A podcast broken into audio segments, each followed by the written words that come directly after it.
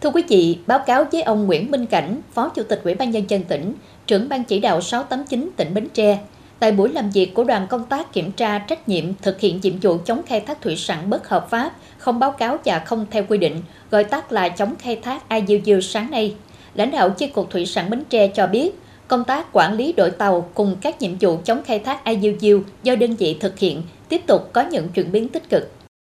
Đến nay, toàn tỉnh có 2.955 tàu cá đăng ký, trong đó tàu có chiều dài từ 15 mét trở lên là 2.042 tàu, có 2.026 tàu thực hiện đăng kiểm, đạt 83,5%, tăng 10%.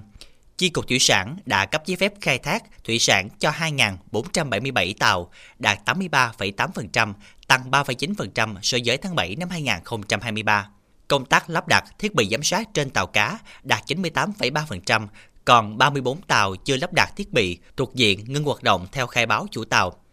Việc cập nhật dữ liệu VNFish Space duy trì thường xuyên, đồng thời với công tác xử lý thủ tục hành chính hàng ngày liên quan đến tàu cá, các tổ chuyên trách giám sát hành trình tàu cá đảm bảo trực ban 24 trên 7. Chi cục Thủy sản đã tổ chức 11 cuộc kiểm tra việc chấp hành các quy định của pháp luật về khai thác thủy sản, về tàu cá và cảng cá, ban hành 21 quyết định xử phạt vi phạm hành chính, tổng số xử phạt trên 446,7 triệu đồng. Tuy nhiên, kết quả chống khai thác IUU vẫn còn một số hạn chế do ý thức chấp hành quy định pháp luật về khai thác thủy sản của một bộ phận chủ tàu chưa cao. Một bộ phận tàu hoạt động khai thác ở các tỉnh bạn không về Bến Tre để làm thủ tục, giấy tờ theo quy định. Một số chủ tàu nhỏ gian bờ tự ý cải hoán máy vỏ tàu không có hồ sơ kỹ thuật, giấy tờ theo quy định, dẫn đến không được đăng kiểm, không đủ điều kiện được cấp giấy phép khai thác theo quy định. Công tác tuyên truyền vận động của Ủy ban nhân dân xã đối với các chủ tàu khai thác gian bờ trên địa bàn còn hạn chế.